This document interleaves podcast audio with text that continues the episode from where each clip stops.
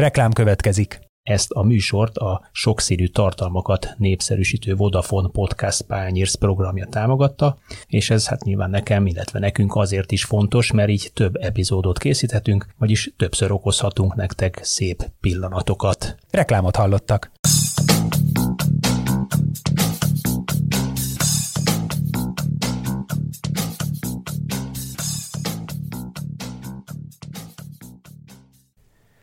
Sziasztok! Ez itt a Zitzer Extra, a 24.hu VB podcastja, annak is az utolsó adása. Hát mert hogy vasárnap este véget ért a Katari labdarúgó világbajnokság. Én szokás szerint Kálnoki Kis Attila vagyok, és ezúttal is Rutka János 24-szeres válogatott labdarúgóval. Szia Jani! Sziasztok, üdvözlöm a kedves hallgatókat! És Marosi Gergővel, a Sport24 állandó szerzőjével. Szia Geri! Sziasztok! Ülünk itt a stúdióban, és kaptok egy Ollit tapsot. Aztán ezt azért meg kibírtuk, hogy velünk, velünk bírták ki. No, hát de csak azért, hogy itt a, a zárást azt, hogy kellőképpen megünnepeljük. Hát, hát ugye ez a, ez a, ez átadás nincs? Nem, az nincs, azt már, már átadták. Már azt nem bírnánk ki, hogy megint ez is olyan hosszú legyen. nem? a hosszú volt. Nagyon hosszú volt.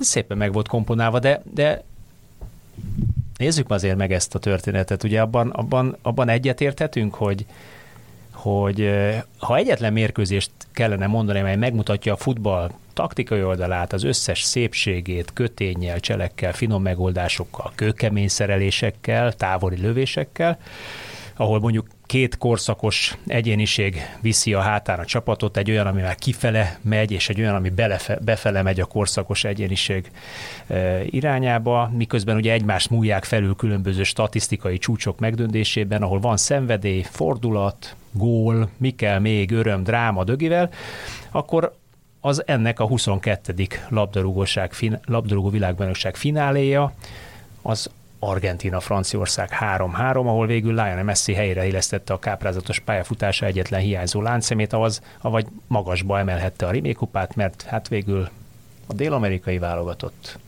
ha csak 11-esekkel is 4-2-re, de felülmúlt a Franciaországot. No, van ennél jobb meccs, vagy volt ennél jobb meccs VB döntőkben, valaha, valamikor? Ha valamit láttunk, vagy nem tudom, én nem, nem emlékszem te mióta, rá. Né, te mióta nézed? Én az a, az a baj, hogy szerintem nagyon nagy a percepció különbség a között, hogy élőben látod, vagy utólag nézed vissza, és én is utólag visszanéztem a elérhető döntőket, meg egyébként, ha valaki kíváncsi rá, akkor például a FIFA szolgáltatáson, a FIFA pluszon ezeket megnézheti. De mondjuk én 90 óta látom az összeset élőben, abból azt mondom, hogy ez volt a leg élvezetesebb, legélvezetesebb és legizgalmasabb. Nekem 78-ról van először emlékem, mármint olyan, amit, amire úgy, úgy föl is tudom fogni, vagy, vagy tudatosan próbáltam, amennyire egy 13 éves fiatalember tudatosan tudja nézni a focit, de, de mégis tudatosan próbáltam nézni, és emlékeim vannak róla, de én, én nem emlékszem, hogy, hogy lett volna tényleg ennyi, ennyire széles skálán mozgó ö, világbajnoki döntő, volt itt tényleg minden gól, parádé, amit akarsz. Én 80, ha már egy évszámokat kell mondani, akkor 86-hoz, szóval én az argentinoknak a győzelmét keretbe foglalom tulajdonképpen, vagy győzelmeit, és ha innen közelítjük meg, akkor ott is voltak izgalmak, visszajövetel hátrányból, két gólos hátrányból, aztán mégis fordítás, zseniális átadásokkal és megmozdulásokkal, de, de hogy mégis ez volt igen az a, az a találkozó, amely, amely rengeteg izgalmat hozott, nagyon nagy meglepetéseket hozott számomra, és ugyanakkor nyilván ahol vannak pozitívumok, ott mindenek megvan a másik oldala, és hozott pár olyan dolgot, ami, ami érthetetlen volt, de ezekről nyilván beszélni fogunk. Hát beszéljünk erről a mérkőzésről akkor, mert mi mással kezdhetnénk ezt a VB összefoglalódást, mint magával a döntővel. Mire gondolsz? Milyen érdekességet hozott, ami, amire nem, hogy nem számítottunk? Igen, ha a mérkőzés kezdetét nézzük, akkor nagyon kíváncsi voltam arra, hogy, hogy melyik szakvezető milyen taktikával küldi pályára a csapatokat, leginkább azért, mert nem véletlen volt a felvezetésed, azért hozzászokhattunk, hogy a VB döntőkben azért sok kockázatot nem vállalnak a, az edzők, mert itt egyszerűen nincs lehetőség a, a javításra. Ráadásul két olyan csapat játszott, ugye Argentina, aki a legjobb védekező taktikával rendelkezik, a másik oldalon Desem, aki ugyancsak nem szeret azért sok rizikót vállalni a mérkőzéseken, bízik a csapatában játszó egyéniségek képességeiben, és abban, hogy ezek akár mekkora probléma van, majd el fogják tudni dönteni a, a mérkőzést, de azért ő nem fog fejjel neki menni a, a falnak. És hogy melyik ed, egy ilyen helyzet, amikor adódik, akkor melyik edző az, amelyik egy, egy picit azért mégis megpróbálja kibillenteni a másikat a komfortzónájából, és hogy ezen a mérkőzésen Escaloni volt, különben nem először a világbajnokság folyamán, hiszen azért ő forgatta rendesen a, a, a csapatát. Felállásokat, a felállásokat is változtatott is. Is. Háromféle, elég ilyen, háromféle elég ilyen kamerún csapat ez az Argentina, ami nagyon sok mindenhez tud alkalmazkodni, és olyan szempontból De lehet, hogy is tud, ugye szoktuk mondani, hogy a legjobban alkalmazkodó jut le legtovább az evolúcióban, és az argentin csapat az egy kimondottan jól, szinte mindenhez tudtak úgy nyúlni valahogy, hogy azt a javukra tudták fordítani alkalmazkodásra, kivétel mondjuk az első meccsüket, amiből meg inkább tanultak. Mire gondolsz meglepetésként az, hogy Di Maria baloldalon játszott? Vagy, vagy mi? Ha megnéztük a, eddig a Vagy ez ekkora meglepetést kell okozzon? Én szerintem igen, mert hogy a, ha megnéztük a franciák eddigi mérkőzéseit, akkor mindenki úgy gondolt eddig, hogy hát a baloldal az rendkívül erős támadásban egy Teo Hernándezzel, mióta a testvére megsérült és bejött, ő is egy olyan balhátvéd, aki, aki nem a legtöbbször a csapataiban, klubcsapataiban sem azzal bíztak meg, hogy ott kell maradnod hátul és fegyelmezetten védekezned, hanem sokkal inkább ráerőltetik az akaratukat az ellenfeleikre, a Milánnál is szinte az egész mérkőzés alatt az ellenfél baloldalának a legelején tölti a, az idejét, idejét, ott játszik a világ egyik legjobb baloldali játékosa, és mindenki úgy volt ezzel, hogy akkor rendben van, akkor ott biztos Mbappé mögött majd adódnak lehetőségek, a felfutó Teo Hernández mögött lesznek üres területek, és akkor próbáljuk meg azt bejátszani. És Scaloni húzott egy olyat, amire eddig senki nem gondolt, ő pont a másik oldalt kezdte el feltölteni.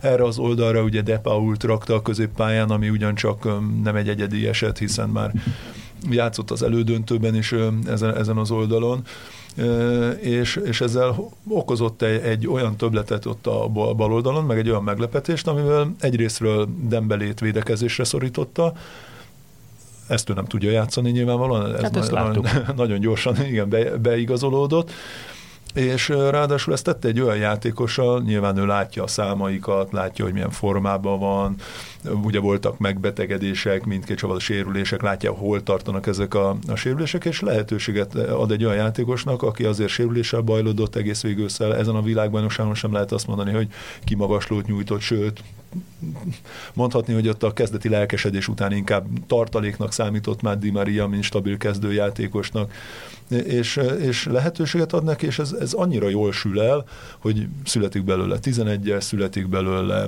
gól, születik belőle rengeteg helyzet, és Argentina válik kezdeményezővé egy ilyen mérkőzésen. És eltelik úgy 40 perc, hogy erre a másik oldalról nem érkezik reakció, arról a másik oldalról, ahol meg úgy voltak vele, hogy hát nekem mit kell túl gondolni az egészet, ha van egy jó csapatom, és majd... Fölrakom a csapatot, igen. megoldja. Ez mennyire szólt Kondénak, ugye ő a jobb hátvéd, vagy célirányosan Kondé Hát szerintem szólhatott neki is, mert azért azért nyilván tisztában voltak vele, hogy nem tudom, nem a fénykorát élő lám játszik ott.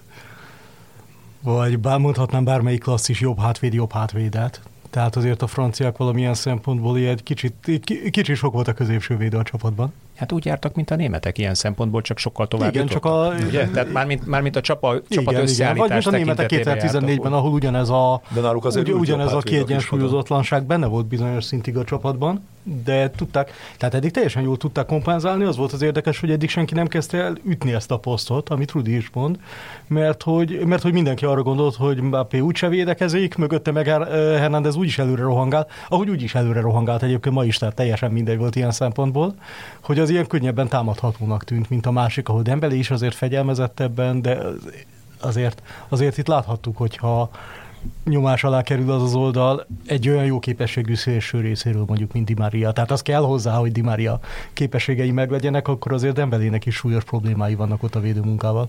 Igen, de lehet akkor pontosan ezért én úgy láttam, aztán javítsatok ki, hogyha nem, hogy ugye nagyrészt az argentin labdakihozatalok Enzo Fernándezen keresztül jöttek, ő megtalálta Messi-t, túltöltötték a jobb oldalt, mindenki azt hitte, hogy majd akkor ezen az oldalon jön a már franciák bal oldalán jön a támadás, de nem, mert ők mindig fordítottak általában Di Maria felé az első félidőbe, és ugye ott egy üresebb területen Di Mariával és a, a McAllisterrel ott, ott viszonylag ügyesen kavargattak. És okoztak helyzeteket. Nem tudom, hogy mennyire okozott meglepetést a franciáknak, meg arra én nagyon kíváncsi lennék, hogy... Hát ez a két e, nem azt mutatta, hogy a 40. percben lekapra rögtön a Dembelét, én, meg a én, én, én, ott két dolgot nem értettem. A Dembelé cseréje az, azt értettem. Zsirú gondolom, az, hogy Zsirút lecserélte ilyen korán, szerintem az jó eséllyel azt jelezte, hogy tényleg sérült volt, amiről szóltak a hírek, hogy akkor, akkor lehozta, viszont nem vagyok biztos, nem tudom, így utólag sem vagyok biztos benne, hogy pont ezt a pont ezt kellett volna cserélni, vagy ja, pont ezeket nem az embereket... Zsirú egyébként sérültnek, sőt, ott a reakció is, mintha nem biztos, hogy valaki nem földhöz vág egy igen, vizes üveg palaszkot, az inkább dühös, mint az, hogy a fenébe húzom a lábam, és gyorsan kezeljetek. Igen, de nem tudjuk, hogy milyen állapotban volt mondjuk. Ez kétség. Tehát lehet, hogy egyébként is fura, csak kicsit fura volt, és az is nekem fura volt, hogy nem mondjuk a középpályára cserélt akkor, meg nekem inkább az, hogy nem korábban. Tehát szerintem azt, hogy ez így nagyon nem működik, azt már 25 perc alatt le lehetett mérni, és, és biztosan megsemmisítő lehet, hogyha lecserélnek egy VB döntőben a nem tudom 25-30. percben, úgy viszont teljesen indokolt lett volna akkor belenyúlni cserével a meccsbe. Az, hogy a 40. percben nyúlt, az már nem osztott és nem szorzott a félidő szempontjából szerintem. Ja, arról beszéltünk uh, még, hogy előfordulhatott-e volna az, hogy nyilván, amikor adódik egy ilyen probléma, akkor az edzők megpróbálnak a csapaton belül átforgatni, módosítani, és abból a játékos állományból megoldani egy ilyen problémát, aki már eleve ott van a pályán, ne kelljen feleslegesen cserélgetni. Nyilván most már magasabb számban lehetőség van arra, hogy változtassanak a, az edzők, így lehet, hogy lazában nyúlnak ilyen lehetőségekhez is, de hogy Dembele kiváltására olyan nagy variációs lehetőség nem lett volna, legfeljebb megcseréli a két szélső, szélsőt, és akkor Mbappé eh, játszik jobb oldalon, Dembélé bal oldalon, de hogy... És sok... maradnak hogy ugyanazok a problémái, amik addig voltak. Igen, és hogy ezzel én is maximálisan egyetértek, amiről beszélt Geri, hogy amikor érsz lesz egy ilyen problémát, és itt nem az volt, hogy egyszer, egyszer előfordult, hanem folyamatosan nyomás alatt voltak eh, tartva, csak ugye az argentinok alakítottak ki lehetőségeket, akkor valószínűleg ez igényelt volna már előbb is orvoslást. És Zsiró valószínűleg azért mérgelődött, mert az ezek után nem a legszebb, hogy a 41. négy perccel a szünet előtt tulajdonképpen jó volt, volt hosszabbítás is, de négy perc azt akkor nem tudhatta. Szóval négy perccel a szünet előtt az egyik legjobb játékosodott, aki még akár gólkirályi címre is esélyes lehet. Hát meg nyilván azt, azt, szeret azt segíteni, szeretne segíteni a válogatott. Igen, és, és nem ezt... is annyira rajta múlott. A Dembelével nyilván ott nem lehet vitatkozni, de pont Dembelét kellett volna lecserélni 25 vagy 30 perc után, mert amíg ő a pályán volt, azt pont néztem, öt párharcából egyet sem nyert meg, nem volt Nagyon gyenge meccse volt. Igen, de, de hogy azon kívül gyakorlatilag semmi nem működött, nem passzjáték nem működött, a körülbelül 30, bő 30 perc eltelt, Mbappé kevesebbet ért labdához, mint bárki a pályán, kivétel Emiliano Martinez. Hát az első fél 11-szer volt nála Igen, a és, és az úgy, hogy jelentősen javult a fél utolsó negyed órájára a statisztikája, tehát semmi Közük nem. érintése volt, azt mondta, a 34. percben írtam föl, mert kíváncsi voltam, mert hogy úgy tűnik, nem ért volna Tehát az, az eredményezőn levő 2-0 az tulajdonképpen a játékképe alapján még körülbelül hízelgő is volt a franciáknak. De hogy különben így folytották el Dembelét, nem? Hogy ez is volt a másik indoka tulajdonképpen annak, hogy Di Maria bal oldalon kezdett, hogy a pálya közepét a három belső középpályás De Paula, Fernándezzel és McAllisterrel azt nagyon jól megszállták, ők ott uralták a belső részeket, és az előlévő hármas pedig picit szélesebben helyezkedett, ők meg a passávokat zárták le. Így pedig, a, így pedig Dembelének az egyetlen fegyverét, a, a rápasszokat, a mélységi passzokat, amit ő átvesz, ráfordul és tud egyez-egyezni, azt teljesen elfolytották. Szóval támadásban semmi haszna nem volt Dembelének, védekezésben meg amúgy se volt, mert az meg nem az ő pályája. És szerintem most azt is megtanulta, hogy a 16-oson belül nem ne, nem feltétlenül kezdünk nyúlkálni egy VB döntőben. Milyen érdekes volt, hogy a 123. Nagyon, percben nagyon nekem ott jutott volt. ez újra eszembe.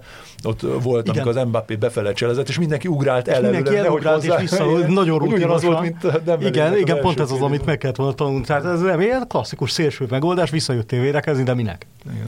Sokkal, sokkal kevesebb kárt okoztál volna, ha nem jön. És, és azzal azért, hogy viszonylag korai gól.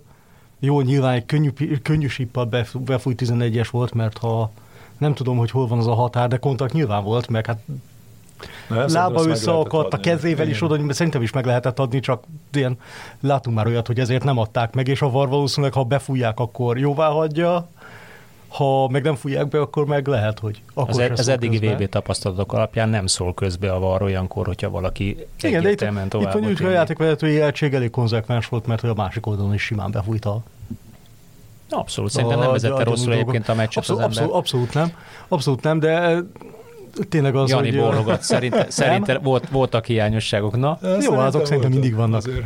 De e- eleve uh, ugye onnan közelítjük meg, hogy egy ilyen volumenű mérkőzést egy uh, lengyel bajnokságban edződő bíró elbíre sok szempontból, vagy egy bronzmérkőzés, egy katari, e- e- egy katari játékvezető elbír. Jó, ja, ezért mondom, hogy azért ők rengeteg, nemzetközi szinten rengeteg mérkőzést. Még a katari az keveset. Vezetnek. Igen, a katariról ez már kevésbé mondható el. De hogy azért voltak szerintem a mezőnyben, és itt a mérkőzés alatt fel is írogattam magamnak párat, ilyen apró hibáik, ami nem ilyen, ilyen szemetszúró, viszont egy csapatot nagyon ki tudnak billenteni az ilyen ítéletek, mint például volt rögtön a negyedik percben, eh, arra emlékszem, amikor felévelték Upamecano felé a labdát, elfejelt, tehát két méter magas védőről beszélünk, és ugye ott volt Messi előtte, és Messi persze védték, szabadrugás Messinek. Vagy amikor Teo Hernández az körülbelül a 38. percben volt, a 16-os mm, előtt, ugye Teo Hernández ért oda előbb a labdára, ütközött Messivel, megint Messinek fújták. Vagy említhetném a... De ezt láttuk az egész fél, hogy konzekvensen védték a sztárjátékosokat hát, a Vagy nyilván, ami a legnagyobb kérdés. Vagy nevezzük a sztárhatásnak. Igen, igen. Hát az NBA-ben is tudod, a legjobb dobók azok általában. de, de akkor lehet, hogy, a, lehet, hogy az Evra erre, erre gondolt, amikor azt posztolta a Twitterén, hogy nem Argentinától féltem, hanem a játékvezetőtől? Nem, hanem szerintem ő, Vagy a 11-esre a, a 11-esre, igen, a Otamendi 11-esére mert, a, mert ott mindenki a piros lapot hiányolta. Ugye utolsó emberként, kilépő ember, nincs köze a, a labdához, nem a labdára irányult a, a szerelése, a szabály szerint elvileg ez 11, 11-es és piros lapnak kellett volna lenni, de hogy még sárga se legyen, szóval semmilyen lap, ez a utolsó emberként való szabálytalankodás, ezt hiányolták nagyon sokan. Szerintem ott még a franciák talán, ha valamit, amikor a végén így elszabadult minden a kettő-kettő után, és teljesen őrülten elkezdett mind a két csapat rohanni, akkor volt egymás után két olyan eset, amiben a, amikor a franciák fordultak, a kontra, egy, fordultak kontra. a kontrával, nem, nem kihozták, a, kihozták a labdát, mind a kétszer tovább ment, aki kihozta, egyszer Komán, lehet, hogy mindkétszer Komán. Komán volt, Komán, Komán képtelenség volt megállapítani. És mind a kétszer az argentinok teljesen rutinosan oda mentek, hogy sárgáért lerúgják, mert le kellett, viszont mind a kétszer tovább ment, és mind a kétszer befújta a bíró a szabálytlanságot, és úgy, hogy létszámfölénybe mehettek volna abból, vagy le, lehetett volna négy, négy a létszámfölénybe. Igen. igen. Tehát arra, arra, én is ideges lettem volna mondjuk például a helyükben. Na jó, de, de nyilván a... nem a, tehát nem a bíró fújta el, tehát ezt azért Kicsit, kicsit kanyarodjunk vissza, mert, mert az megfelel az az állítás szerintetek, hogyha azt mondom, hogy mondjuk 75-80 percig tulajdonképpen Franciaországot lefociszta Argentina. Igen. Most mindenféle statisztikai mutató szerint Persze. 45 percben még csak lövésük se volt a kapu irányába sem, semmifele, utána talán volt egy nagyon hosszú ideig. Mi a történik? Voltunk attól, mi történik? Hogy mi, igen, legyen. mi történik Argentinával a VB mérkőzésének az utolsó 10-15 percében 2 0 állásnál. Ugye ezt megkérdezhetük volna az Ausztrál meccs után, a Holland meccs után, és most is meg lehet kérdezni mi ez a pszichés gát, vagy mi a bubánat ez, hogy ott valami úgy megállnak, és olyan szinten estek szét egyébként, ezt, ezt hogy az elképesztő. Me, ezt annyira megkérdezném tőlük, hogy ilyenkor mi van. Ne találgatunk, de, de nem, én egyszer nem, nem tudok rájönni. Mert, tehát, mert, mert ez már te, tehát, tehát egyszer előfordul, oké, okay, de háromszor. És úgy, hogy 2 0 vezettek a kezükben a meccs, van a meccs, jobban játszanak, mint az ellenfél. Semmilyen veszély nem fenyegeti a győzelmet láthatóan és hirtelen jön valami hülyeség, attól kapnak egy gólt, attól megzavarodnak, attól kapnak, ma, vagy kapnak még egyet, vagy majdnem kapnak 97 még egyet. másodperc volt, ha jól emlékszem, ugye a két és, gól között? És, és tök érdekes, és nyilván persze az hozzájárulhat, hogy azt szerintem most is látszott, hogy az argentin védelem nem rajong azért, hogyha magas erős csatárokkal kell verekedni, mert azért ott szerintem voltak erősen problémák a francia támadósor ellen, amikor már végre jöttek a labdák a franciáknál. De, de hogy ez tényleg szerintem inkább ilyen, nem tudom, fejben, hogy ismét megint megtörténhet velük? Nem tudom, ilyenkor benne van a játékosban, hogy basszus, ilyen szituációban már kétszer voltunk, és mind a kétszer nagyon necces volt? Szerintem a különben benne van ez a játéknak a lüktetése, az, hogy nyilván nem tudsz 90 percig oda szegezni valakit, és azt az iramot diktálni, amit mondjuk ők például az első fél időben, és és aztán nyilván történnek változtatások egy mérkőzésen, amire vagy reagál, vagy nem reagál az ellenfél, akár cserék, akár csapaton belüli felállásbeli módosítások, és ezek billenthetnek ki, billenthetnek ki csapatokat. És most is és Deschamps változtatott annyit a 75-80 percig, akár szerkezetben, taktikában? Ha igen, akkor mit? Hogy ez megzavarhatta Argentinát? Hát ha utólag nézzük, akkor azt azért szerintem ki lehet jelenteni, hogy Kolomuáninak és Türemnek is a becserése az, az pozitív volt, és, és abszolút hát és hozott a... Szerintem Kamavingára meg Kománra is áll lesz, ez, tehát ez a cseréi azok nagyon javítottak a francia játékon. Igen, és amennyire ők javítottak, a másik oldalon például Akunyának az érkezése, ha csak a teljesítményeket nézzük, meg az addig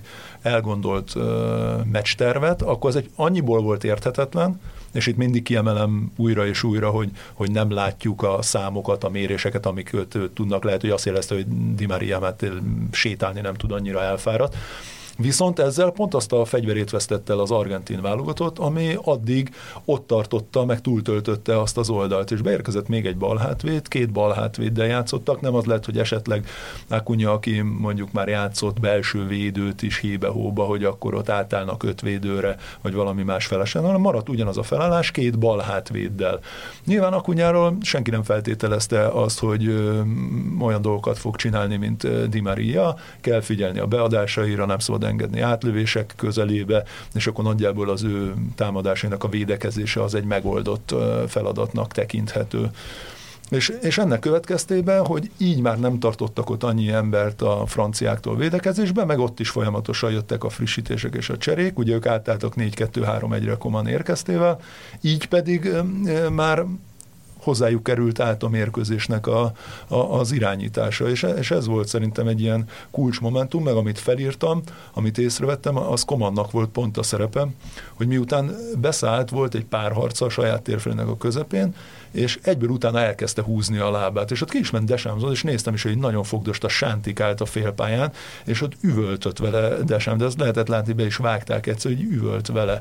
És hogy gondolom azt kérdőre vonta, hogy hogy fordulhat elő, hogy pályára küldik, nem melegített be rendesen, vagy mi, amikor két perc után megső, vagy mi van vele. És akkor elkezdte erőltetni, de még a futásnál is lehetett látni, hogy sántit, és mint hogy elmúlt volna a, a, a fájdalma. És akkor jött ugye ez a 69. percben az első eh, lehetősége, ami nem talált kaput ugye a franciáknak, és akkor onnan a 70. perctől kezdve kezdett szépen lassan fölénybe kerekedni Franciaország, és onnan már tényleg a csodával határos módon nem fordult meg maga a mérkőzés. Argentinának egy elég nagy eredmény volt az, hogy ez túlélte azt a az utolsó, nem tudom, 8-10 hosszabbítással együtt mennyi lehetett, az 15 percet, anélkül, hogy nem vesztette el ezt a VB döntőt, pedig előtte agyon nyerte.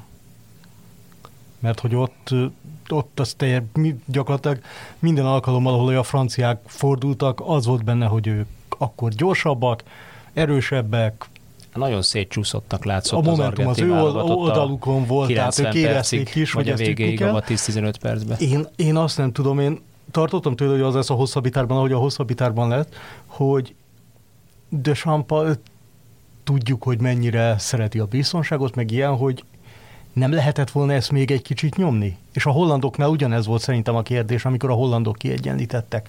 De ott van egy tök nagy lélektani előny. A sírból megmentetted a totál simán elvesztett VB döntődet.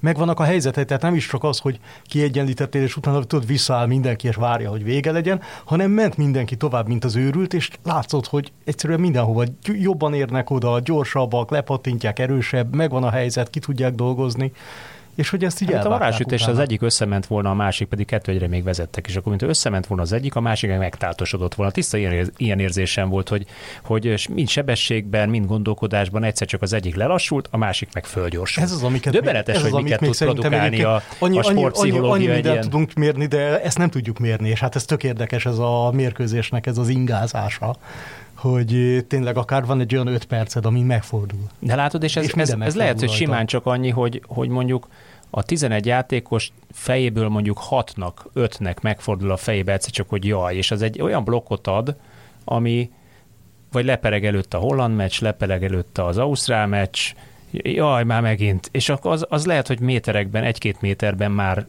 tetten érhető, mert ugye tudjuk, hogyha az agy nem százszázalékos, akkor a test sem lesz százszázalékos, mindent az agyunkon Szerintetek van ilyen különben? Én, én, én pont azon gondolkoztam, hogy én nagy tudod, tudod mikor, érkeztem, mikor éreztem ezt, hogy van ilyen? Ne haragudj, Rudikám, pont a 90-es évek magyar válogatottján éreztem ezt. Én nem éreztem, sőt, hát ugye akkoriban kis túlzással több jobb játékosunk játszott külföldön, mint most. Jó csapatokban játszottak a labdarúgóink külföldön. Nem éreztem ekkora különbséget az európai futball és a magyar futball között. Nem éreztem ekkora elérhetetlen távolságot. Viszont mindig azt láttam, hogy a magyar válogatott, vagy a magyar klubcsapatok a 70-75. percben fizikálisan elfogynak, és ugye hiába adja le az agy a jelzést, ha fizikálisan nem tudod megcsinálni, és ez fordítva is igaz. Tehát, hogyha agyban nem vagy ott, lehet, hogy még fizikálisan meg tudnád csinálni, hogyha nem jó ütemben adod le a jelzést, meg kicsit bambá vagy, kicsit nem tudsz már úgy figyelni, akkor ugyanígy jársz. És ez, ez például annál a válogatottnál nagyon sokszor éreztem, lehet, hogy sem hülyeség, amit mondok, de, de, vagy megerősíted, vagy nem, de mindig azt éreztem, hogy, hogy valahogy kicsit elfogyunk, és innen kezdve ez a pszichés nyomás is lehet, hogy ugye 70-75 percig bírod a pszichés nyomást, az, hogy koncentrálj nálad jobb csapat ellen, hogy a, a a kisebb képességet a koncentrációval, a csapategységgel próbáld meg kiegyenlíteni, de ebbe belefáradsz. Mondjuk lehet, hogy itt egy sportpszichológusnak kéne igazságot tenni ebben a, ebben a dologban. Ezzel maximálisan egyetértek, de most ugye abból indulunk ki, hogy két hasonló képességű csapat találkozott Abszolút. egymással, és az egyiknek nem kell 90 percig mondom, koncentrálni és védekezni. Az agy. Viszont az agy elkezd Én, én azért kérdezem, hogy, hogy, ez, hogy, hogy nem gondoljátok-e sokkal inkább azt, hogy ez egy tudatos edzői mester. Hát ha megnézitek a francia válogatottat, akkor hogy estek ki tavaly például az Európa bajnokságon, ahol ugyancsak nem játszottak jól, elnünk se játszottak jól, utána találkoztak Svájccal, vezettek három egyre, visszaállnak nyugodtan, mert hogy nekik ott vége van a mérkőzésnek, és aztán visszahozzák az ellenfelet a mérkőzésbe az, a, a, annak a végén, ugye az utolsó 10 percben kaptak két gólt, így lett döntetlen, aztán elmentek 11-esre, és kiestek. Mi volt most az angolok ellen? Megszerezték gyorsan a vezetést, visszaálltak, védekeznek. Angolok felpörögnek, gólt lőnek, új, nagyon nagy baj van, akkor megint vissza kell jönni. És az argentinok is uh, valahol hasonló mesterveket hoztak eddig mindig, hogy tudják jól mind a két szakvezető, hogy a világ legjobb játékosai állnak a rendelkezésére, olyan egyéniségekkel megspékelve, akik képesek eldönteni egy-egy mérkőzést, akkor is, ha, ha baj van. És ezért többször van az, hogy oké, okay, Ausztrália nem, a, nem az, hogy most ha összengednéd bármelyik csapatot Ausztráliával, normálisan 4-5 góllal kellene nyerni, de nem, ők visszaállnak kényelmesen, nem kockáztatnak, és aztán az az egy-két gólos győzelem elég. És én mindig ezt éreztem mindkettőben, és ma is, hogy, hogy ez bőven elegendő lesz, és amikor jön egy váltás ebben, Ugye ennek ez az egy a hátránya. Nem várt fordulat, mert igen, azért azt mondjuk, fordulat, hogy ez egy nem várt fordulat, várt volt, fordulat, nem voltak meccsbe a franciák. Nélkül, igen, 11-eshez jut a, az ellenfél és szépít, jön egy ilyen fordulat, akkor utána, pláne már elkezdtél cserélni, átalakítod a csapatot egy picit, utána nagyon nehéz megint visszajönni a, a mérkőzésbe. Szóval amikor egyszer kiengeded a kezedből annak az irányítását és, és azt a lendületet, meg, meg az egész találkozót, és történik egy nem várt esemény, utána szerintem vért kell izzadni, hogy megint. Erről az előző legyen. adásokban egyébként beszélgettünk, hogy, hogy kicsit ez olyan, mint a boxban, ugye a megrendítő ütés, úgy utána kezdjük el püfölni az ellenfelet, és hány, hány olyan szitu volt ezen a VB-n is, hogy gól gólra gól, gólra gól. Valamelyik angol újságíró hozta azt pont a mérkőzés alatt Twitteren, hogy a franciák a rope taktikával jöttek, ami Muhammad Ali a Rumble in the Jungle-ben, amikor hagyta, hogy jöjjön Forman és üsse. Üssél, csak üssél, majd a végén elfogysz. Hogy azt hogy a franciák egy kicsit hasonlóképpen. Nyilván nem teljesen szándékosan, de igen, az ütések igen. azok bejöttek, de hogy a végén mégiscsak ők bírták jobban és nagyon kevésen múlott, hogy nem fordították ezt meg. Egyébként az egész a, e, ha valamire emlékeztetett így a VB, nyilván ez is ilyen tehát klasszikus VB meccsek összeállításban nyilván mindenhol ennek kitüntetett szerepe lesz a döntőnek, szerencsére, hogy a 70-es VB elődöntője az olasz NSK mérkőzés volt. Olaszok szereztek egy korai gólt, béke, nyugalom, olaszok védekeznek, hát mit csináljunk ugye velük. Egészen addig jó volt, amíg azt hiszem, hogy nem akarok hülyeséget mondani, de emlékeim szerint Snellinger egyenlített ki ugye 90 91. perc környéken talán. Tehát a, leg, a legvégén előre jött egyik német védő egyenlített, és a hosszabbításban elszabadult minden, ami addig nem, és azért klasszikus a mérkőzés, mert hogy ugye 4-3 lett az olaszoknak, de hogy egyébként, hogyha megnéztük volna az az előtti 70 percet, akkor azt néztük volna, hogy hülye vagy miért klasszikus. És ez a döntő pont olyan volt, hogyha szerintem megnézzük, ha nem tudom, 2-0, és a 77. perc közti történéseket, akkor hát miért beszélnek erről a mérkőzésről, mint, mint ilyen fantasztikus, ritkán látható döntőről, hogy aztán hirtelen elszabadult, de szerintem ez a foci egyik varázsa pont a kevés gól miatt hogy egy, egy csomó csapasportákban, ha akkora fölényben van egy csapat, mint amekkorában most Argentina volt ért a rendes játékidő nagy részében, akkor az vége, az sitt, az ellenféle van húzva, a kosárlabda meccs 35 ponttal vezetnek, a végén már mindenki játszhatja a cseresort, köszönjük szépen, ez a mérkőzés meg van nyerve. És nagy valószínűleg egy normál bajnok is meg van nyerve. Igen. De ez nem egy normál igen, bajnok igen, volt, igen, és itt ez, szerintem ezt a varást tudja akár a többi sportág is nehezen fölvenni ezzel a varázsal a versenyt, hogy, hogy ennyi, és megváltozik. És 93 másodperc és 2 0 előnyöd a VB döntőben, amit tök magabiztosan tudtál tartani, hát, az kiment. soha nem fordítottak meg Igen, és, és, onnan már az onnan már kb. az életedért küzdesz, meg azért, hogy egyáltalán kihúz hosszabbítása, pedig már azon gondolkoztál, hogy a trófeát hogy adja át neked Infantino. Különben tudjátok, mi gondolkoztunk, hogy az, az miért lehetett, hogy egyrészt, hogy Scaloni nem cserélt a második félidőben, ugye egyedül Akunya volt ez a balhátvéd, balhátvéd. Kvázi kényszerű csere valószínűleg. Igen, de hogy ezen kívül nem cserélt, a másik, és nem párhuzamot vonva megkeresve mondjuk Ronaldo és Messi között, de hogy amikor te eldöntöd, és ráadásul így is cserélsz, hogy akkor bejön egy balhátvéd, defenzív leszel, magadra húzod az ellenfelet, hogy akkor belefére az, hogy akármennyire világsztár vagy valaki, hogy legyen egy olyan ember a pályán, aki nyilvánvalóan sétálgat, arra az egy alkalomra vár esetlegesen, amikor majd tud kontrázni, de hát itt már a kontrázni se kell, mert megnyerted a meccset 2-0, hogy akkor nem jobb esetleg egy olyan játékos, aki tényleg gürizik helyette és védekezik. Mert ha megnézzük például Julian Álvarez-t, én ennyit futni csatárcin nem is láttam még, szóval az tényleg sprintbe közlekedett a, a védő között, és próbálta lezárni azokat a passávokat, amelyet Messi elfelejtett, vagy nem akart, és tényleg felőrlődött, és le is kellett cserélni a, a hosszabbításban, és persze egy utólag azt mondjuk, hogy jó, mert, mert hogy úgy hozta a sors, hogy kellett még Messi-nek a zsenialitása a hosszabbításban is, de eljutottak-e volna idáig, hogyha egy ilyen helyzetben, amikor me, ők is deklaráltan szeretnék megtartani az eredményt, így terveznek, erre viszik a cseréket minden, akkor bent hagyjanak egy ilyen játékost. Hát jó kérdés, de ezt akkor tudtuk volna meg, hogyha lecserélik. Viszont említetted ugye azt, hogy, hogy mindkét egyző bízik a sztárokban. Nem volt miért, nem? Ugye, Geri, te mit is említettél az imént? Nem is tudom, már te is valami ezzel kapcsolatosat mondtál, csak itt ebbe a Jani monológba belefeledkeztem. De beszéljünk erről a két emberről, aki azért hát elég mély lenyomatot hagyott ezen a mérkőzésen, három, illetve két góla. Nem? Paris Saint-Germain, Katari pénz, Katari VB, francia Messi, elnök a Mbappé, hogy játszik mindkettő? Ez, az, ez ilyenkor tudod, elégedettel az emír meg. És akkor kezdjünk el most beszélni a dokumentumfilmről, a FIFA-ról szól, kik jelentek meg, majdnem felelhető volt az összes személy a diát. Abszolút, igen. No de, de ez a két ember, ez, ez azért érje már meg két mondatot. Ennek én személy szerint egyébként nagyon örülök, tehát én, én, én azt nagyon nem szeretem, amikor van egy hatalmas szár, és így nem megy neki a döntőben. Tehát egy sokkal jobb az, nyilván valakinek nyernie kell, de hogy a legnagyobb sztároknak tényleg menjen azért ilyenkor a játék, mert tényleg emlékszem, hogy milyen volt, nem tudom, Ronaldo árnyékát nézni körülbelül a 98-as VB döntőn, vagy a 2014-esen ott voltam, és hát igazából mindenki azt várta, hogy Messi, majd mágia, mert semmi. Hát azóta már Ronaldo árnyéknak is tudjuk az okát. Igen, azóta, igen, amit akkor nem Jól tudtunk. emlékszem, az volt, hogy epilepszi, epilepsziás rohama volt, volt ugye a meccsen. Tehát azért igen. már az a nagy szó, hogy egyáltalán pályára lépett. Miért kell pályára lépni? Igen. Ugye ez is egy nagy kérdés ilyenkor. De, hogy hát de, ez... de ugyanezt akkor rögtön itt a válasz is a, a Jani fölvetésére, hogy, hogy azért, mert ő az, akiben benne van a gól. Ezért nem cserélik le Bappét, ezért nem cserélik le Messit.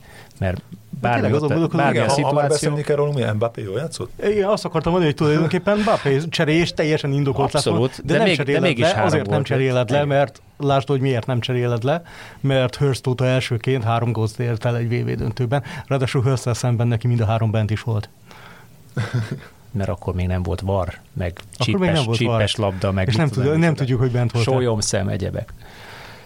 De, de, de ez így ilyen szempontból szerintem nagyon jól jött ki. Egyértelműen, a nézőnek is. Egyértelmű, hogy ez a két játékos volt a meccshőse azért, mert egyébként ők rúdosták a gólok zömét, vagy vagy mondhatjuk azt, hogy találunk itt más hőst is. Én például tudnék mondani kellene, még kellene, Nyilván kellenek melléjük a sidekick-kel a szuperhős mellé a szuperhős képregényben is, nem? Na, mondjátok, ki volt nektek még a meccshőse rajtuk kívül?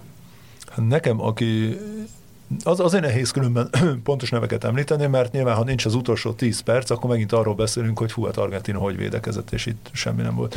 Beszélhetünk a, a kapusokról is nyilvánvalóan, hiszen Martinez nem keveset tett hozzá ahhoz, hogy Argentina ideig eljusson. Az, hogy őt kapta a torna legjobb kapusának járó díjat, hát ez engem egy picit megmosolyogtatott már csak azért ez, is, mert ez, ez 13 vagy 14, 14 kapu, lövés, lövés ment a kapujára, 8 gólt kapott. Ne, ne kapja szóval. már a torna legjobbja a címet, az a legjobb kapus aki a címet, aki, tehát, okay, tehát mi okay, alapján aztán a 122. percben meg spárgázott egy akkorát, hogy haj, okay, egy igen-igen éles sarokra tartó lövés. De, annak a percnek ő volt a legjobb. De, de, de, szerintem, de szerintem, szerintem azért a kettőt érdemes elválasztani egymástól, igen, tehát az, az, az egy dolog, hogy Argentina sosem nyer világbajnokságot, hogyha Emiliano Martinez nem véd így nem védi ki a 11-eseket, a hollandok ellen nem védi ki a 11-eseket, a döntőben nem fogja ki egész elképesztő bravúra Kolomuáni zicserét a 122. percben.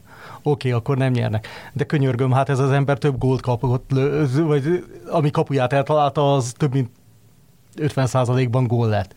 Akkor mire adjuk a díjat? Hm akkor miért nem kapja a Bono? Akkor miért nem kapja Livákovics? Mondhatnám, hogy olyan statisztikát produkáltak, mert kézilabdában sem túl erős.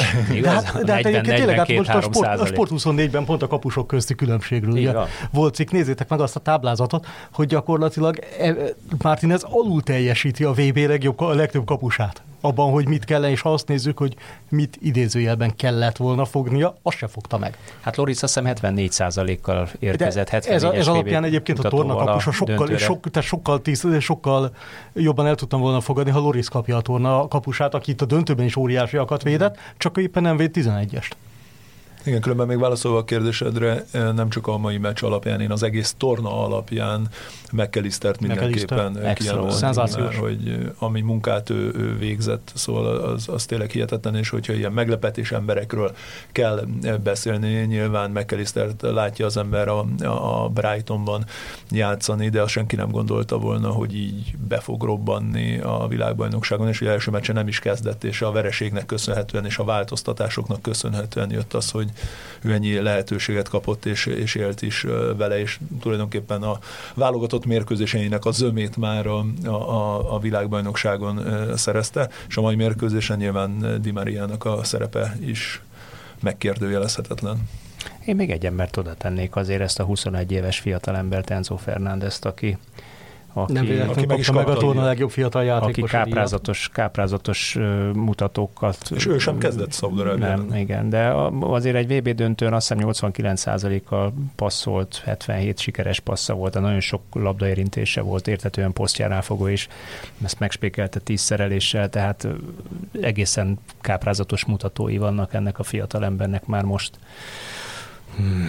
Hát, aki látja a Benficának a, a mérkőzéseit Roger Schmidt-tel azért, azért tud csodát látni, hiszen ebbe a szezonban ők tényleg zseniálisan játszanak, és annak a csapatnak is ő már meghatározó tagja, szóval érdemes lesz szerintem nézni. Egy újabb 100 millió. Egy jó 80, egy újabb 80 és 100 millió közötti átigazolások, igen. Benfica. És McAllister tényleg tipikusan az a játékos, lefogja valaki igazolni, nem tudom, 90 millióért, majd néz, hogy mit kell vele kezdeni, és nem biztos, hogy annyira jól fog, meglátjuk, hogy hogy fog működni.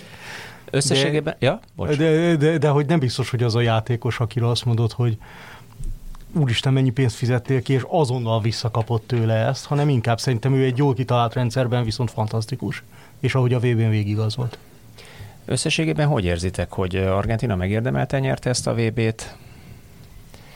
Én azt mondanám, hogy helyreállt a rend a, a végére, és én kifejezetten örültem annak, hogy ez a két csapat jutott a, a, a döntőbe. Ugye amikor felvettük a, az első adásokat, akkor, akkor arról beszélgettünk, hogy hát a két dél-amerikai csapat közül van valamelyiknek a legnagyobb esélye arra, hogy oda kerüljön a döntőbe, és nyilván mellette lesz majd egy, egy nagyobb európai is, és ha innen közelítjük meg, akkor, akkor, akkor igen, nyilván sokkal jobb, hogy ez így történt, mintha valami kis meglepetés csapat jutott volna szerintem Marokkó vagy Horvátországra gondolok. Azt hiszem, hogy jobb, ez, jobb ez, ez az egész forgatókönyve, ez, ez itt tökéletes volt uh-huh. Marokkó személyében. Meg Megkaptuk az első, igen, az első afrikai csapatot, a legjobb négy között Horvátország megint, ugye Modric zseniálisan uh, teljesített és hát mint mindig voltak nagy kiesők, nagy elhullók idő, időközben, úgyhogy, Jók úgyhogy ha innen közelítjük meg, szerintem a forgatókönyv, a dramaturgiája jó volt ennek a világban. Szerintem egyébként igen, tehát most az argentinoknak nyilván volt egy olyan meccsük, amibe beleszaladtak részint szerintem saját butaságuk, vagy rugalmatlanságuk, vagy nem tudom, hogy mi miatt az a, a szaudiak elleni vereségbe, meg az, hogy kettőből két gólt kaptak. Ugyanez gól és két gól, igen, igen, igen, igen. Kettőből két lövésbe akad, ami azért általában ritka, és elvesztették, de hogy erre nagyon jól reagáltak, és nagyon rugalmasan, és utána tényleg hozták azt a általában azt a magabiztosságot, ami korábban is jellemző volt rájuk, és hogy ezt a döntőben is tudták azért nagyon hosszú időszakon keresztül, és ez alapján azt mondom, hogy igen, megérdemelt.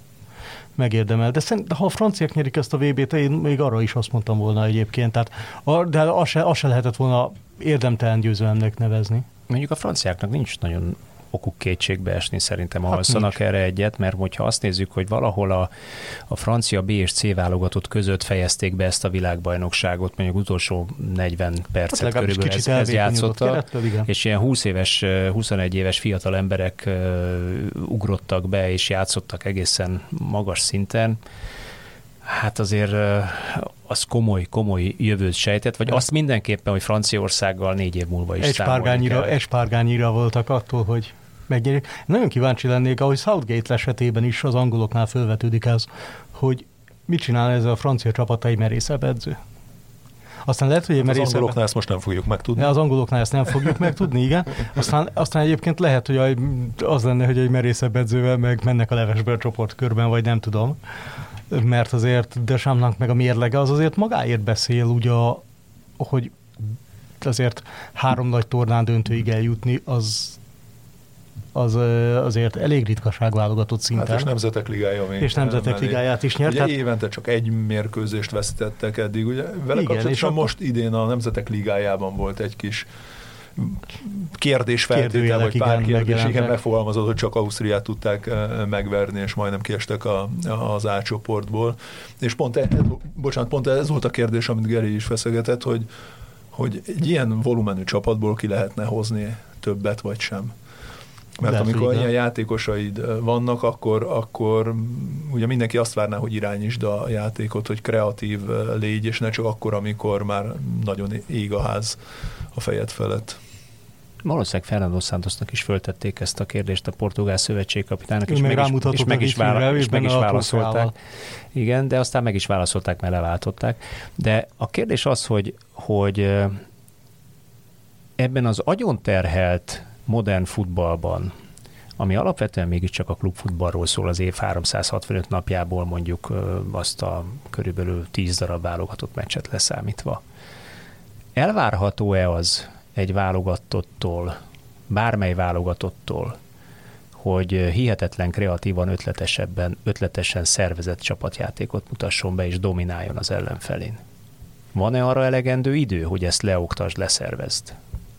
Kérdezzük meg Házi Flicket, és megkapjuk rá gyorsan a, a, választ. Szerintem ez... Mert ez hogy ők így játszottak egyébként. Igen, igen. Szerintem Mire ez, mentek vele? Ez Igen, és akkor ez mindjárt egy válasz, ugye, hogy a pragmatizmus, vagy pedig a proaktivitás. Nyilván, amikor ugye az eddigi világbajnoksággal, ellen, világbajnokságokkal ellentétesen nem 30-40 napod van a felkészülésre, hanem 6, akkor az sok mindent behatárol, ugyanakkor meg ugye sokan azt mondják, hogy de hát amúgy is találkoznak 6-szor, 7-szer, 8-szor egy évben mindenki tud mindent. Szerintem ez sokkal inkább edzőfüggő, egy edző elképzelésfüggő, játékos állományfüggő. Hiába szeretne Márko Rossi letámadni és nyomás alá helyezni válogatottakat, hogyha nincsenek meg hozzá a, a játékosai. Hogyha vannak olyan játékosaid, akik viszont ezt bírják, és, és alkalmasak erre, és, és ilyen nagy a tudásuk, akkor azért ott szerintem el lehet várni azt, hogy, hogy ne csak a szerencsére bízd oly sokszor a, azt, hogy, hogy nyersz, vagy nem, vagy nem nyersz. Vagy a minimális, ne, ne, ne vagy a minimális reaktív, kockázat kerül. Ne csak reaktív vállalásnál egy kicsit igen. többet. Talán. És szerintem Dösampot valamennyi, valamilyen szinten, ezt nem tudom jobban megfogalmazni, lehet, hogy ebben a döntőben segbe harapta a saját kockázat kerülése egy kicsit. Mert hogy szerintem az is kockázatvállalás lett volna, ha már a 20. 25. perc környékén belenyúl a meccsbe, ami totál indokolt lett volna. És akkor lehet, hogy nem 2-0.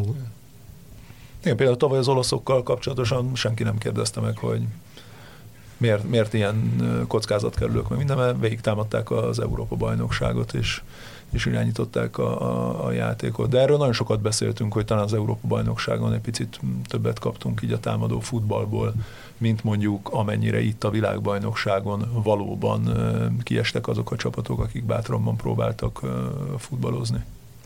Meg a, még a hosszabbításban, hogy a hosszabbításban szerintem nem ütötte eléggé az argentinokat, legalább a hosszabbítás első fél idejében, és nyilván az kockázatvállalás lett volna, mert az, azzal, hogyha tovább mennek előre, akkor azzal belemennek egy olyanba, ami a 2-2 utáni 10 percet jellemezte, amiben az argentinoknak is megvoltak a helyzetei, de az nagyon úgy nézett ki, hogy abból a franciák fog jönnének ki jobban, és nem. Az a kontroll, ami egyértelműen a kezükbe került, az ki is csúszott a hosszabbításban. Azt azért mondjuk ne felejtsük el, hogy arról szóltak a hírek, hogy a franciáknál ugye több megbetegedés. Igen, erre, erre, erre nagyon kíváncsi lennék, hogy... Összedrótozni játékosokat. Akkor szóval ezt hozzátetjük a B, B és C válogatott plusz a beteg be, Igen, de, de azért mondom, hogy ez befolyásolja. Azért lehetett látni pont, amikor bejött Lautaro Martinez, és ott segített elfáradni egy picit Váránnak, és le kellett őt is cserélni. Rábió, amikor lecserélték, az teljesen el volt fehéredve az arcát rajta, és lehetett látni, hogy már nem százszázalékos, és, és nem bírja úgy a mérkőzés. Szóval, hogy voltak olyan kényszerű cserék is, amik nyilván befolyásolják a mérkőzésnek a, a, az alakulását, és amikor megállás nélkül cserélned kell a hosszabbításban, nem azért, mert szeretnél, hanem azért, mert kell, akkor, ak- akkor nyilván nem tud elsődleges lenni az, hogy, vagy nem feltétlen elsődleges az, hogy folytasd ott, ami, ahol abba hagytad, ami hatalmas erőket emésztett fel ugyanakkor, hogy vissza a gyereket 0 Nem rajongok a sportdokumentumfilm sorozatokért több okból, bár vannak bennük nagyon jók, de hogy már nagyon sok egy kapta fa, de ilyenkor azért megnéznék tényleg egy olyat, hogy a francia táborban mi volt a döntő előtt, mert hogy az tényleg egy csomó mindent befolyásolhatott milyen állapotban vannak, és ezeket bármennyire is Szerintem egy folyamatos válságmenedzselés volt náluk itt a, a csapat kijelöléstől kezdve, hiszen ugye már a csapat kijelölés után is esett ki játékos igen. Lásd Benzema, ami mondjuk nem, egész jó utolsó igen. mondjuk, ami, ami nem, egy, nem egy gyenge láncszem. egész jól sikerült menedzselni a válságot. Na most, akkor, na most akkor ilyen szempontból ítéljük meg újra Dösampot ezen a világbajnokság. Tehát ilyen szempontból nézzük, akkor viszont valószínűleg zseniális ö, munkát végzett. Hát, hogy, Vagy a Dösamp és a stábja. Hát meg a stábja, meg tényleg az, meg hogy a francia játékos nevelés. Tehát az, hogy ennyi, hogy tényleg van 40-50 eszméletlen jó képességű játékosod, és ennyi kiesőt is elbír a válogatottad úgy, hogy eljut még a világbajnoki döntőig, és majdnem megnyeri azt, az fantasztikus.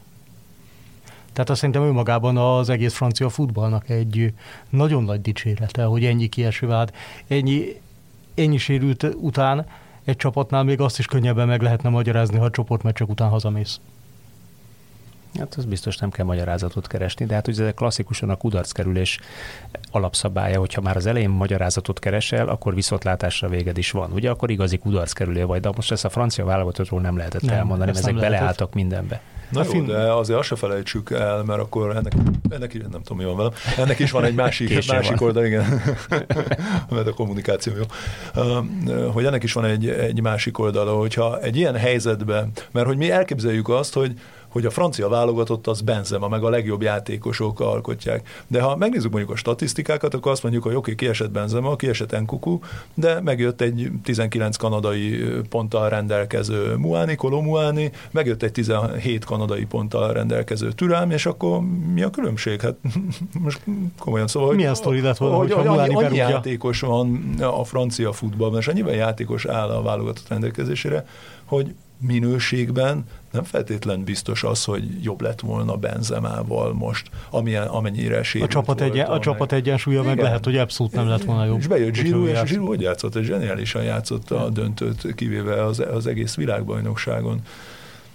És, a, és így is igaz az a mondás szerintem, amit talán vele kapcsolatosan, de sem kapcsolatosan kérdőre vannak, vagy felvetnek, hogy, hogy így is ez a francia válogatott jobb, mint a nem azt mondom, hogy az összes, de, de, de a válogatottaknak a többsége, Döntő a keretük erősen. Akkor beszéljünk egy kicsit már másik oldalról, Scaloniról is. Azért ez a és arra lennék nagyon kíváncsi, mert ugyan ezt már érintettük egy előző adásban, hogy Lionel Messi mitől táltosodott meg az elmúlt mondjuk másfél-két évben a válogatottban mondjuk az előző tizenvalahány évéhez képest, amit ugye ez a világbajnokság kristály, kristálytisztán ö, mutatott végül, hogy van hét góllal és, és három gólpasszal zárt, ugye? Vagy hogy talán, ha jól emlékszem így. Na mindegy, de lényeg a lényeg, hogy most szerzett körülbelül 10 kanadai pontot, az 21-hez összesen az 5 VB-n volt 21 -e, most abból 10 csinált.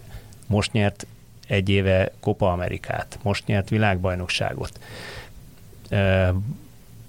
Lehet-e köze ennek a megtáltosodásnak, és egyáltalán az argentin válogatott dicsőség sorozatának, amit ez az egy csúnya szaudarábiai vereség miatt, miatt, miatt nem 44-es győzelmis vagy veretlenségi sorozat talán, hogy azért ez a Lionel Messi-nek életében először volt most egy olyan szövetségkapitánya, akit ő személyesen jól ismert, csapattársak voltak.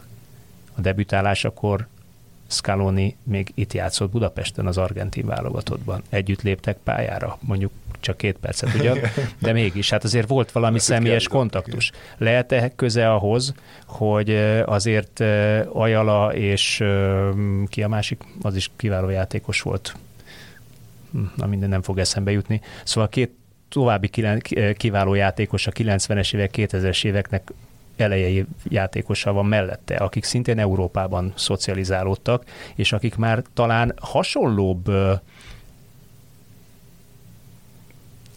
játékos menedzsmentet, csapatmenedzsmentet, hátteret tudtak biztosítani, mint amihez egyébként ő a Barcelonában mondjuk Guardiolánál, aki az utolsó fűszálat is megmutatta, hogy hova kell álljon, és te hova kell álljál ahhoz képest, kitalálta. Lehet -e ennek köze ahhoz, hogy ezért működött jobban ez az argentin gépezet, és ezért működött jobban Lionel Messi?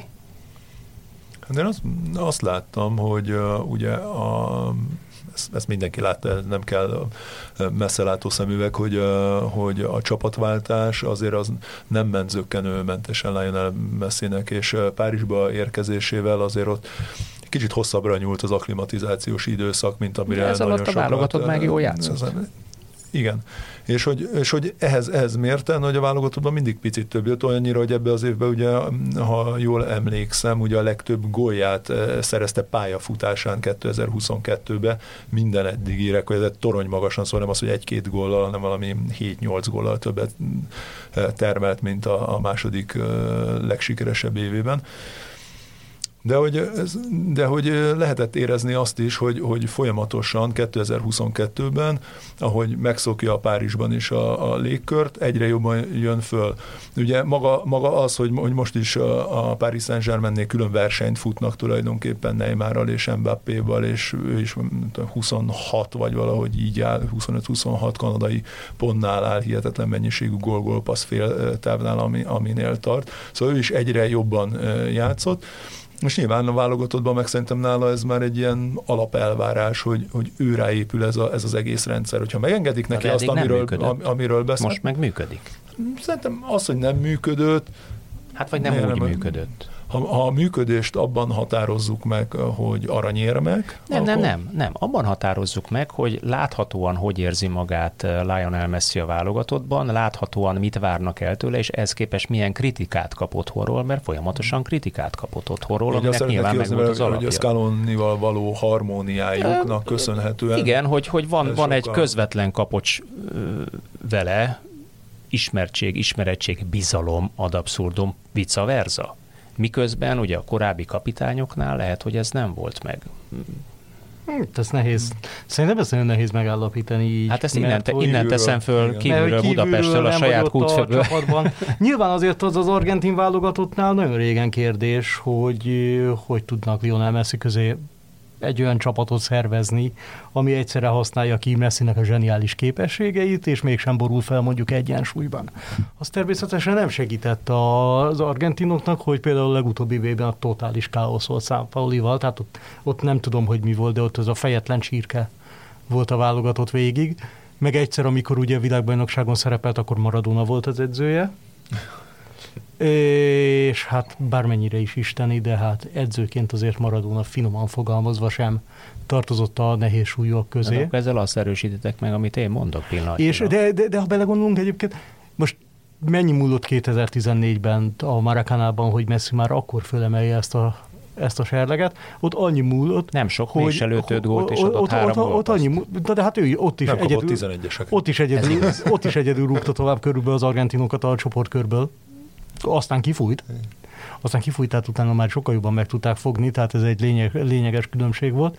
De hogy ott is gyakorlatilag azon múlott a dolog, hogy az egyébként valamivel jobban játszó argentin csapat, mondjuk, hogy Igáinnak volt, meg Palaciónak volt óriási helyzete, hogy valamelyik ordító helyzetüket mondjuk a háromból berúgják és ezek egy az egyben voltak a kapussal szemben, tehát nem is az. Egyébként és, melyik és volt a jobb csapat, és csapatként megvan, melyik volt a jobb, vagy játékos állományban melyik volt a jobb, a 14-es vagy a 22-es? Na most ez jó kérdés, mert játékos állományban szerintem lehet, hogy jobb volt a 14-es a argentin csapat, viszont ő, csapatként és csapatműködésben, és az, hogy a ö, messzi köré milyen gépezetet tudtak építeni, abban szerintem ez jó volt, de egyébként Szabálya sem csinálta rosszul 2014-ben tehát az, az is így működőképes volt. Ez szerintem sokkal, hogy mondjam, zökenés és mentesebben működött, de egyébként lehet, hogy azért is, mert mondjuk nem voltak még olyan további igen nagy sztárok a csapatban, mint mondjuk akkor az, mondjuk egy igáinnal azért, azért ő egy jelenség. Talán annál egy kicsit több olyan név volt, amik nem annyira nagy, de pont lehet, hogy azért, hogy ezekkel a játékosokkal meg könnyebb olyan rendszert építeni, ami, ami pont megfelelt messzinek. Aki meg ugyanakkor szerintem nagyon sok terhet ledobott magáról azzal, amikor megnyertek a Copa Amerikát. Tehát ez szerintem iszonyatosan nyomasztó lehetett neki, hogy, hogy annak ellenére, hogy mennyit nyer, annak ellenére, hogy Klubszinten. Klubszinten minden nyer, igen. Annak ellenére, hogy mindenki azt mondja, hogy lehet, hogy ő a világ valaha volt legjobb futballistája. Annak ellenére is, amikor nem nyersz a válogatott, és nem nyersz, és megint döntött vesztesz, és megint, és azt hallod, hogy de Maradona megnyerte, és veled nem nyerik meg, és hogy lehet, és nem lehet, szóval nem. És, és amikor ezt egyszer ledobod magadról, akkor szerintem az egy óriási felszabadító erő. És lehet, hogy ez is játszott, látszott rajta a világbajnokságon. Tehát így a görcsölést azt nem nagyon lehetett messziben látni. Fanati, Annyi, annyiban, annyiban egyébként, annyiban igen, hogy azért egy sokkal um, agresszívabb, hepciáskodóbb messzit látunk, mint bármikor. Tehát azért messzi nem volt jellemző, hogy fölnyúl egy labdára és lehúzza kézzel, hogy odarúg. Most is volt ilyen a mérkőzésen, ugye tanult a Koman elleni első hibájából, hogy simán elhagyta, hogy elvegye tőle a labdát, másodjára úgy odarúgott valamelyiknek, nem is emlékszem, hogy melyiknek azonnal lerángatta. Hát a hollandok ellen is láthattuk. Igen. Két Tehát ö, látszott rajta ez a fajta a feszültség, de hát tulajdonképpen... Ja, mert pont egy argentin újságíró írt szerintem ma, ma, ma a Guardianben, hogy Messi nem Maradonává vált, hanem Messi azt mutatja meg egyébként, amilyen. Hát hogy konkrétan... egyébként, hogy, hogy akár a hibáival, vagy az időig, vagy a időnként tényleg előforduló arrogáns, meg néha sportszerűtlen megmozdulásokkal együtt is, ez messzi, ez is benne van, és, és és egyébként tök jó, mert hogy, mert hogy szerintem minden játékosban benne van ez is, és nem feltétlenül rossz, ha kijön, és ha, ha tényleg szerintem a hallgatók közül is sokan olvasták Jonathan Wilsonnak a végtelenül szórakoztató könyvét az argentin futballról, mint a piszkos arcú angyalok, hogy hát az argentin fociban nagyon sokáig volt az, hogy ők hittek egy ilyen nagyon szép, nagyon látványos, cselközpontú, látványközpontú futballban, és azt hitték, hogy el is szigetelték egy időben magukat a világtól, hogy ők a világ legjobbjai ebben, aztán kimentek az 58-as fébéré, borzalmasan lepofozták őket, és akkor annak az ellentéte lett az, hogy jött az antifutbol, hogy mindenkinek, és azóta ennek a kettőnek a tök érdekes keveréke. Az argentin futball, hogy benne van az a zsenialitás is, meg benne van az is, hogy mit nézel idióta. És Ma is így kezdték, különben nagyon keményen kezdték a találkozót Depalmulnak a belépéseivel, meg minden ezt. Vagy hogy komoly én ezt, hiány, én ezt hiányoltam a franciáknál, amit különben utána Kulo Muani és uh, Türemnek az érkezésével, akkor jött be egy pici Igen, igen, igen, igen, megjött. De, de, de, hogy ez kell, szerintem az, nem tudom, szerintem az argentinok néha azt érzem, hogy, hogy ezzel közelebb állnak az európai csapatokhoz, mint a brazilok hogy egy tényleg, ilyen nagyon kőkemény, nagyon cinikus dolgokat is tudnak, bevállalják. Ez egy, oké, rendben van, mi leszünk a rossz fiúk, időnként mi vagyunk a segfejek, és akkor mi van, nyertünk. És ez egy tök érdekes keveredése szerintem az argentin focinak, hogy egyszerre megvan, de szerintem ugyanez a Martineznek a 122. percben a védés, meg a hogy ünnepelt a VB legjobb kapusának járó trófeával. Hát... Ja, amikor téged győznek le, akkor szerintem borzalmasan nehezen lehet viselni az argentin csapatot. Valószínűleg azt ők is nehezen viselték most ezen a mérk, vagy nehezen viselték volna. Ú, azt retentesen nehezen viselték. Az, az egyébként, tehát most belegondolok úgy az egészbe, tehát az egy ilyen, nem, például a, le, a legrosszabb timeline kimenetel az az lett volna, ha nem tudom, messze kihagyja a 11-est. Tehát az mennyire megsemmisítően szar lett volna. Igen, így viszont, így viszont tulajdonképpen, ahogy már Hajdú Pépist is ellőtte ezt meccs közben, szokás szerint ő volt az első, ugye egy klasszikus forgatókönyv írodott messzi életéről, és a kicsúcsosodás is megvan egy dokumentumfilmhez.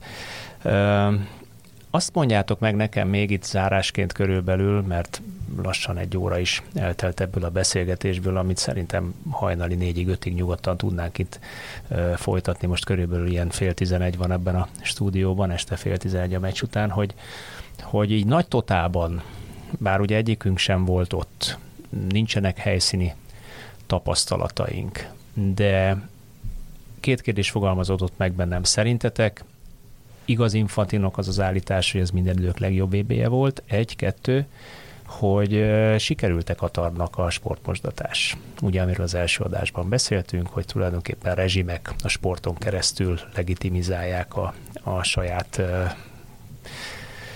hitvallásukat, politikájukat, állami berendezkedésüket. Szerintem négy év múlva is el fogja mondani a FIFA aktuális elnöke, hogy ez volt a legjobb világbajnokság, mert ezt ugye mindig elmondják, meg az olimpiánál is. Azért ritka nagy kritika, amikor ezt nem mondják el, azt hiszem, hogy az Atlantai olimpia esetén Atlantában nem mondták el, hogy ez volt minden idők legjobb olimpiája, és az egy durva kritikának minősül. Tehát ezt úgy is mindig el fogják mondani. És ha olyan szempontból tényleg az, arra gondolunk, hogy káprálatos külsőségek közepette, Katarban egy csodálatosan szép stadionban, a katari hatalmasságok és a FIFA hatalmasságai elét egészen káprálatosan szórakoztató mérkőzés volt. A döntő, 3-3, Messi a torna legjobbja, a Mbappé a gólkér, mind a kettő a klubján keresztül kötődik Katarhoz. Mindenki haza, mindenki arról fog beszélni két hét múlva, senki nem fog arról beszélni. Sehol, hogy mi van a katari vendégmunkásokkal.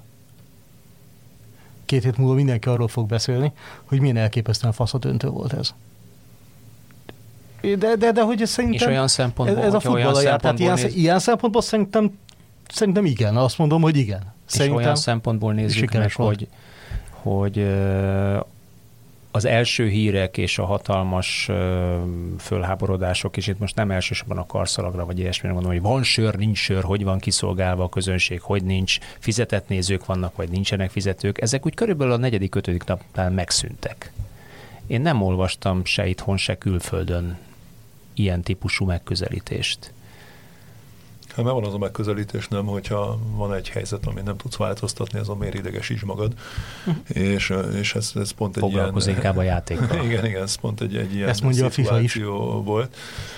a másik oldalon meg, a, meg szerintem pont annak okán nem fogják tudni eltüntetni, hogy az emberekbe ez, ez bele lett táplálva, és, és ezt, ezt mindenki látja, különböző filmsorozatok, dokumentumfilmek jelentek meg róla, és amikor amiről beszéltünk már a műsor elején, és amikor megállás nélkül jönnek a dokumentumfilmek főszereplői veled szembe, és az arcodba tolják, hogy na, mi vagyunk a döntéshozók, és amit ott láttál különben, ez, ez itt, itt van tessék, akkor, akkor nyilván nehéz elvonatkoztatni, és, és szerintem az embereknek ez egyből eszébe is jut az, hogy a FIFA elnöke miket mond, meg miket nem mond, hát szerintem róla sok mindent elmond az, hogy mennyit szerepelt most a diátadó alatt Tudom, is. Teljesen azt, azt, azt, vártam, hogy Infantino veszi át Messi helyett a trófeát. Igen, hogy fordítva lesz a díját, hogy Messi adja Messi átadja Infantino-nak. Tényleg szóval borzalmas volt, amit művelt, és hogy ez, ez az egész világbajnokság alatt így volt. Szóval az, hogy minden uh-huh. mérkőzésen bevágták, mindenhol ott kellett lennie, és mindig valami unott fejet vágott, és lehetett látni rajta, hogy FIFA, annyira nem érdekli, ami, ami ott zajlik. Fehér tornacipővel az öltönyéhez, igen. És akkor, és akkor utána elmondja azt, hogy, hogy ez volt a, a legjobb. Hát mit tud, mit tud mondani? Bármilyen negatív jelzőt használna, azzal alátámasztaná azokat a feltételezéseket, vagy akár már megállt konkrét vádakat is, amelyekkel az odaítélést, amelyekkel a rendezést, amelyel ezt az egész tornát körüllengték. És szerintem ezen, ezen, ezen nem lehet változtatni, nem változtatott szerintem az sem a hozzáálláson, hogy rossz időben rendezték, nem változtatott a rengeteg sérülés tényén, nem változtatott, nem változtatott a rossz időzítésen. Mondom ezt úgy, hogy nekem például minőségében többet adott, mint amit vártam az előzményeket ismerve. Szóval annál jobb volt, mint a, amit lehetett várni a csapatoktól, és ez köszönhető a tudományoknak, köszönhető annak, amelyet a stábtagok és szerintem a csapat körül álló személyek megoldottak egy ilyen helyzetben, és amit, amit kihoztak. Nyilván, hogyha most megkérdeznénk a klubvezetőket, hogy ők mennyire örülnek ennek a rengeteg sérülésnek és a visszaérkező játékosok állapotának, akkor ott már lenne olyan, aki nem lenne ennyire pozitív. Erősen köszülülni a torkát. Egyébként tehát tényleg, hogyha erre rácsatlakozva, hogyha azon gondolkozok, hogy ki jött ki jobban egyébként Katar vagy a FIFA, szerintem Katar. Ők ezt tök simán lehozták, megrendezték ilyesmi. A különböző aggályokat mindenki elfelejti, mert egyébként se érdekel senkit Katar. Egyébként már nyilván karikírozom a helyzetet. Ugyanakkor nyilván Adtak a FIFA-ra... új témát most itt a Európai ny- Parlamentben. Ny- nyilván, igen. Lehet tovább lovakolni. Nyilván ugyanakkor a FIFA-ra egy csomó minden ráég, tehát hogyha eddig valaki azt gondolta, hogy a, mondjuk a FIFA egy, nem tudom, korrupt, pénzéhes összességében viszonylag visszataszító szervezet, akkor ez csak megerősítette hitében, de egyébként egyébként ezt más világbajnokságon is lehet tapasztalni, tehát azért ezt a, a braziliai VB-n is többekkel beszéltünk arról, amikor ezt személyesen látod, és így és így tényleg azt érzed, hogy igazából ez az egész egy egész jó budi lenne, csak hát ez a FIFA annyira taszító egy csomó szempontból, de hát nélkülük meg nincsen. De hát nélkülük meg nincsen. És nyilván akkor ennek a sikere az valószínűleg megáldja egy közeljövőbeli újabb arab világbeli tornának, tehát a Szaudarábiát nem nagyon tudjuk elkerülni szerintem világbajnoki rendezésben, és Kínát sem. Mennyire volt különben szükségszerű szerintetek Messinek a felöltöztetése?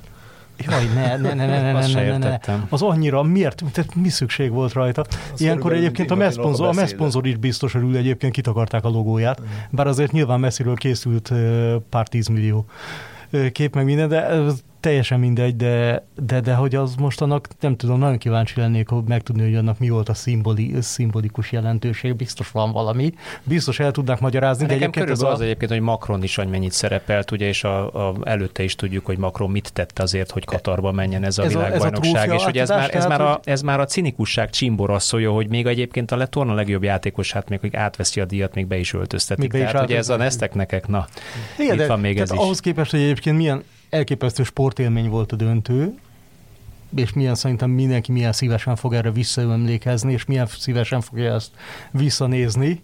Annyira taszító volt utána, és nem a két csapat játékosai miatt, hanem ez az egész corporate bullshit izé, körítés, ami ott volt a hatalmasságokkal, tehát egészen, egészen elhátborzongatóan taszító, mint ahogy az, és amire tényleg fölháborodik az ember, amikor középen kimennek a corporate székekből az emberek, majd elkezdődik a második félidei világbajnoki döntő, és még a tizedik percben is tömegével, Üresen. tehát nem az, hogy ezrével vannak helyek üresen, a legjobb helyeken, mert a nem tudom, nyilván nem az alkoholt isszák, hanem a rákos szendvicset eszik.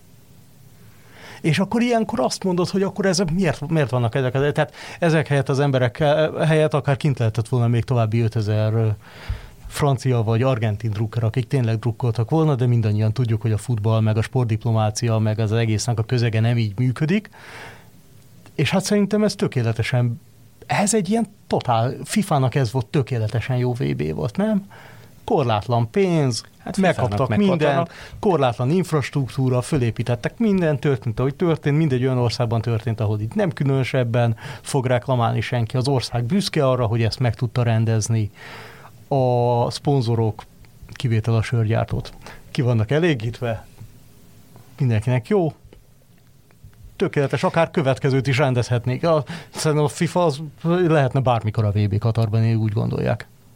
Hát talán is inkább ott fognak állni üresen a stadionok nagy valószínűség szerint még évekig. Őket. De egyébként Hajdú Pépist is azt mondta, hogy kiváló VB volt olyan szempontból, hogy egyébként mondjuk 5 per, öt percre volt minden stadion kis túlzása. És ilyen szempontból a... mondjuk a, a négy év múlva világbajnokság egy merőben más Hatalmas, VB lesz. Ott, szokásosabb lesz. Ott, ott nem, kell, nem kell semmit sem mosdatni, bár Mexikóban lehet, hogy egy kis pénzt fognak azért, ott a, az, a, az, az, az állami berendezkedés szintén hajlamos erre állítólag, de hát mondjuk Észak-Amerika nagy ország amiről ezt nem feltétlenül feltételezzük maximum csak kicsiben. Viszont ott azért több ezer kilométert kell majd, majd repülni. egy kicsit hagyományosabb lesz minden, nem? Nagy szurkolótáborok, futballőrült. Mit, mit vártok? sok helyen. Zárszóként, zárszóként mit vártok attól a, a VB-től? Lesz további átalakulás? Az, a, mondjuk akkor miután Konkakav zónában rendezik a világbajnokságot, lehet, hogy annak a zónának a csapatai uh-huh. jobbak lesznek, hasonlói, mint most, hiszen most azt Egy láttuk, hogy a... elődöntő simán bele, beleleálltok abba a világbajnokságban, én? Pláne emelt létszámnál? Igen. Pláne 48 csapatnál. És ott leszünk-e mi? Mit, mit reméltek? Lesz-e végre megint egy olyan VB, ahol uh, nem lelkes szurkolókként leszünk jelent, hanem nemzeti színű zászlóval. Azt kérdezem, hogy ez a plusz három hely elegendő ahhoz, Na, hogy... Például igen. Kijussunk. Szerintem nagyon a határán. Nagyon a határán, igen. Tehát ez a tipikusan pont elég, lehet, hogy pont elég jó magyar, a magyar futball ahhoz, hogy ezt megugorja, de, de, de hogy ahhoz nagyon mindennek össze kell jönnie. Azért az, az EB-re még mindig sokkal könnyebb kijutni. Valószínűleg még egy-két játékosnak a jó menedzselésére komolyabb nyugat-európai ligákba és csapatokban mondjuk egy olyan fél, fél tucatnyi minimum, Igen, mert akkor, akkor már lesz egy teljes tucat. Hát Marokkónál pont láttuk, nagyon jó példát mutattak, hogy milyen mennyiségű top bajnokságban vagy kiemelt bajnokságban játszó kell ahhoz, hogy eredményt tudja elérni. No, kedves meg hallgatók. arra még esetleg, ja, hogy igen? egy kicsit talán az amerikai, vagy ennyire jobban nehéz lenne szerepelni, vagy, mert hogy visszaszerezte végre Amerika, illetve Dél-Amerika VB trófeát, de, de hogy azért szerintem az ott is állni fog, hogy az amerikai csapatok, és most bármelyik zónára gondolunk a kettőből, azok egy kicsit jobban fognak szerepelni. No, meglátjuk. Én egyébként abban bízom, hogy azért négy év múlva kicsit jobban érdekelt lesz a magyar válogatott is. Úgyhogy kedves hallgatók, szerintem bízatok velünk, mert nyilván ti is ezt gondoljátok. Reménykedtek abban, hogy 2020 mikor? 6-ban? 26-ban. 26-ban Magyarország is érdekelt lesz, érdekelt lesz. Zárjuk is ezzel ezt a podcast sorozatunkat tekintve a jövőbe egy kicsikét, e, és könyveljük el, hogy egyébként egy viszonylag tisztességes, kiváló világbajnokságon vagyunk túl, minden felhangon túl és innen. Köszönöm, hogy velünk voltatok, Jani és Geri eh, nektek külön, hogy eh, hosszasabban minden egyes ilyen csoportkör, nyolca döntő, negyed döntő, elődöntő, döntő, szakasz. zárás után, szakasz, zárás után elmondtátok a véleményeteket. Eh, az Itzer Extra ezzel bezáródik egy időre, de viszont minden héten jövünk tovább is az Itzerrel. Köszönöm, hogy velünk voltatok. Sziasztok! Sziasztok! Sziasztok.